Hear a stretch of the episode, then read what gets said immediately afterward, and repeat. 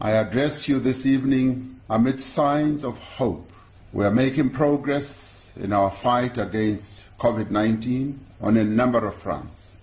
Over the last three weeks, the number of new confirmed cases has dropped from a peak of over 12,000 a day to an average of over the past week of around 5,000 a day.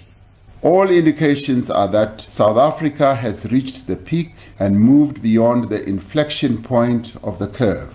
Now, amidst the signs of hope, we are ready to enter a new phase in our response to the pandemic. Cabinet has decided to place the entire country on alert level 2 with effect from midnight on Monday, the 17th of August 2020. All restrictions on interprovincial travel will be lifted.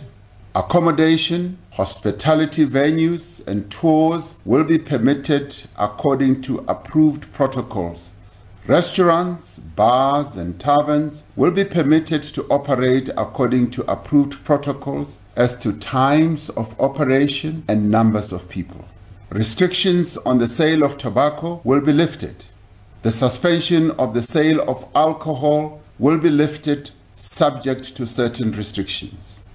Restrictions on family and social visits will also be lifted, although everyone is urged to exercise extreme caution.